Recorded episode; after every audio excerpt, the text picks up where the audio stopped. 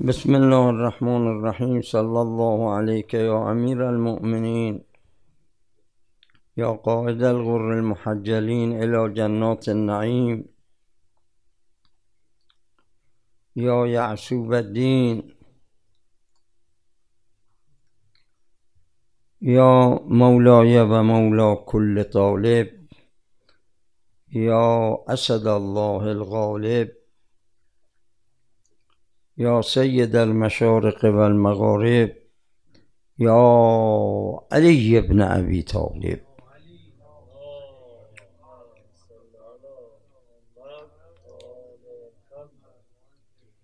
یکی از ویژگی های امیر علیه السلام ولادت این بزرگوار در کعبه معظمه در مکه مکرمه است. و این یک فضیلتی است که تنها مخصوص به این بزرگوار است. چنین موقعیتی نه در گذشته و نه در آینده برای کسی میسر نخواهد شد. این یک نوع کرامتی است که از جانب حق تعالی جل و علا به اون حضرت به صورت اون هم یک معجزه که در تاریخ نوشته شده و تا الان هم نشانه دارد و اون شکاف خوردن دیوار کعبه است.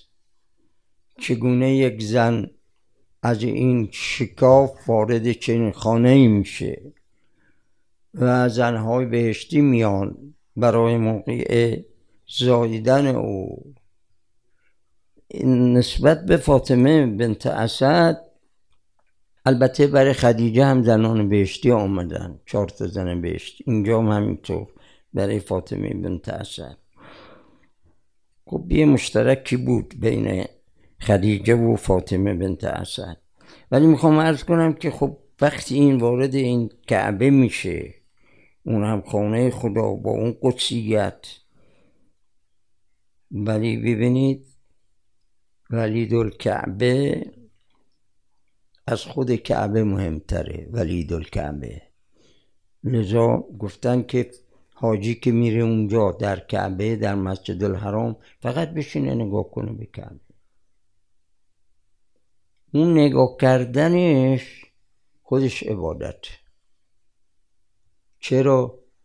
چون کعبه به صاحب کعبه ارز کنم فضیلت پیدا می‌کنیم. میگن المکانو بالمکین. یعنی اگر بخوای یه جایگاه مکانی رو مقدس بدونی باید ببینی مکین اون کسی که تو این مکان تمکن پیدا کرده اون کی بوده؟ شیخ مفید می‌گوید مولا امیرالمومنین روز جمعه سیزدهم ماه رجب سی سال بعد از عام الفیل در مکه و بیت الحرام متولد شد. مولودی که نه قبل از او و نه بعد از او در خانه خدا متولد نشده است و این اکرام و اجلالی از جانب خدا نسبت به اون حضرت اون هم به خاطر عظمت و منزلت امیر المؤمنین بوده. ابن سباق مالکی یک سنی مذهب است. می‌گوید علی داخل بیت الحرام در مکه مشرفه متولد شد. کسی در بیت الحرام نه پیش از او و نه پس از او متولد نشده و این فضیلتی است که خدا به او فقط اختصاص داده. و این به جهت بالا بردن مرتبه و اظهار کرامت اوست. الفصول المهمه صفحه سی ابو علی حائری می‌گوید ولادت اون حضرت. همون گونه که در تهذیب و ارشاد مفید آمده در مکه در بیت الحرام در روز جمعه سیزدهم ماه رجب سال سی از آمولفیل بوده. حاکم می‌گوید اخباری به صورت متواتر به دست ما رسیده که فاطمه بنت اسد المؤمنین علی ابن ابی طالب کرم الله وجهه را در درون خانه کعبه به دنیا آورده است. این آقا حاکم یک کتابی داره به نام مستدرک حاکم جلد سه صفحه 483 این آقا هم باز از علمای اهل سنته دلیلش هم اینه که گفت که کرم الله وجه. ما میگیم سلام الله علیه. آقایون اهل سنت وقتی اسم علی رو میارن میگن کرم الله وجه. و این را فضیلتی برای حضرت علی می‌دونن. یعنی اون آقایون خودشون خلیفه اول دوم اونها خودشون اقرار دارن که اینها برای سنم اسنام سجده کردن. در عهد جاهلیت بودند و سجده کردن. ولی حضرت علی علیه السلام از همون نوجوانی از همون جوانی از اصلا از وقتی به دنیا آمد سوره مؤمنین رو خونه نه قرآنی نازل شد نه چیزی. قد افلح المؤمنون. افتاد روی خاک. گفت قد افلح المؤمنون الذين هم فی صلاتهم خب حالا اینا می‌گویند نسبت به خلفا علی سجده نکرد. برای بود علی از همون اول.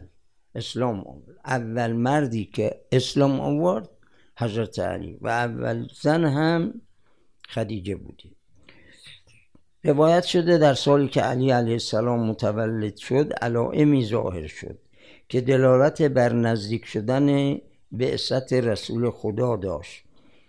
و اون این که پیامبر از سنگها و درختان صدا میشنید و انواری را مشاهده می‌کرد.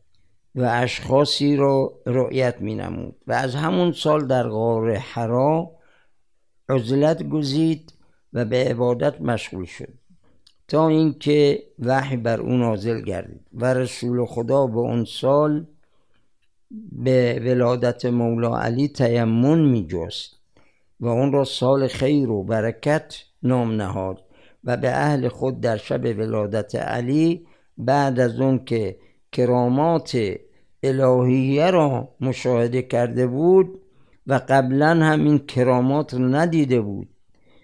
پیغمبر فرمود امشب برای ما مولودی به دنیا می آید که خداوند به سبب او درهای زیادی از نعمت و رحمت را بر ما می گشاید. و همون گونه که پیامبر فرموده بود علی علیه السلام به دنیا آمد و بعدها ناصر پیغمبر حمایت کننده پیامبر برطرف کننده غمها از پیامبر و با شمشیر علی زلفقار دین اسلام استوار گردید. و اما عطاب بن اسید او هم روایتی دارد که امیرالمؤمنین علی ابن ابی طالب در مکه در بیت الله روز جمعه سیزدهم رجب متولد شد. دوازده سال قبل از نبوت و در آن هنگام رسول خدا بیست و هشت سال داشت. ابن عباس گفته از رسول خدا شنیدم که به علی میفرمود یا علی من و تو از نور خدای بزرگ آفریده شده ایم. باز هم روایت دیگر از پیامبر گرامی اسلام محمد مصطفی.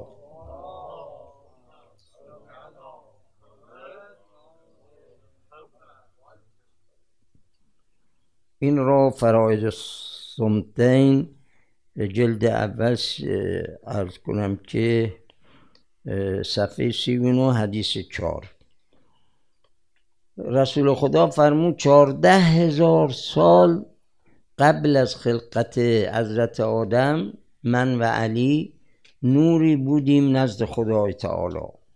و هنگامی که خداوند آدم را آفرید این نور را در صلب او قرار داد و این نور همچنان از صلبی به صلب دیگر منتقل می‌شد تا در صلب عبدالمطلب قرار گرفت. پس از صلب او به دو قسمت تقسیم شد. قسمتی از اون در صلب عبدالله پدر پیامبر قسمتی دیگر در صلب ابو طالب پدر حضرت علی علیه السلام نهاده شد. سپس پیغمبر فرمودند علی از من است. و من از علی هستم. گوشت او گوشت من است خون او.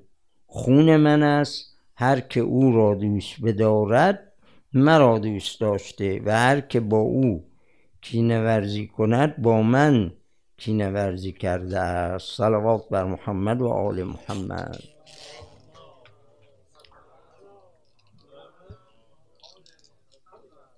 بلغ العلا بكماله كشف الدجى بجماله. حسنت جميع خصاله. صلوا عليه وآله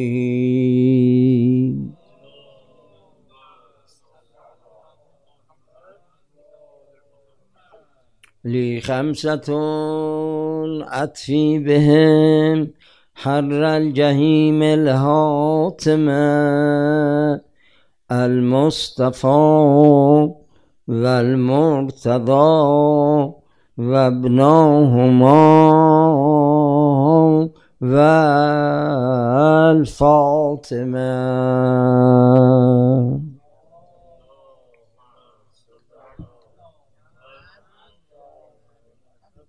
صلى الله على محمد وآله. الطاهرين